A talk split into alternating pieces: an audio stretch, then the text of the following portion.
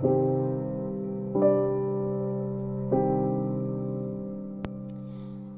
teman-teman semua, hari ini aku ingin sharing tentang tak perlu disesali apa yang sudah dipilih.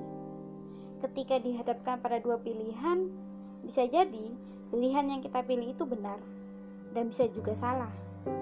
Bisa jadi pilihan yang harus kita pilih itu berat, bisa juga ringan. Apa pun pilihan tersebut, tak perlu kita sesali. Kita harus menerima dan menjalankannya dengan ikhlas Mintalah selalu petunjuk kepada Tuhan, yaitu Allah. Bisa jadi kita merasa kehilangan sesuatu atas pilihan yang sudah kita ambil. Namun, semuanya tak perlu disesali karena semuanya adalah milik Allah dan akan kembali padanya. Jalankan pilihan yang sudah diputuskan. Semuanya hanya karena Allah agar tak berat lagi diri untuk melangkah isi hari-hari kita agar terus menjadi lebih baik. Teruslah bangkit dan berjuang tanpa lelah. Jangan pernah berhenti menggapai sayap kebaik eh, mengepak sayap kebaikan.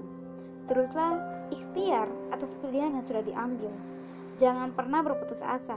Yakinlah di balik itu semua pasti ada hikmahnya dan Allah telah mempersiapkan rencana yang indah buat kita. Nah, cuma itu aja yang ingin aku sharing hari ini. Terima kasih telah mendengarkan podcast ini.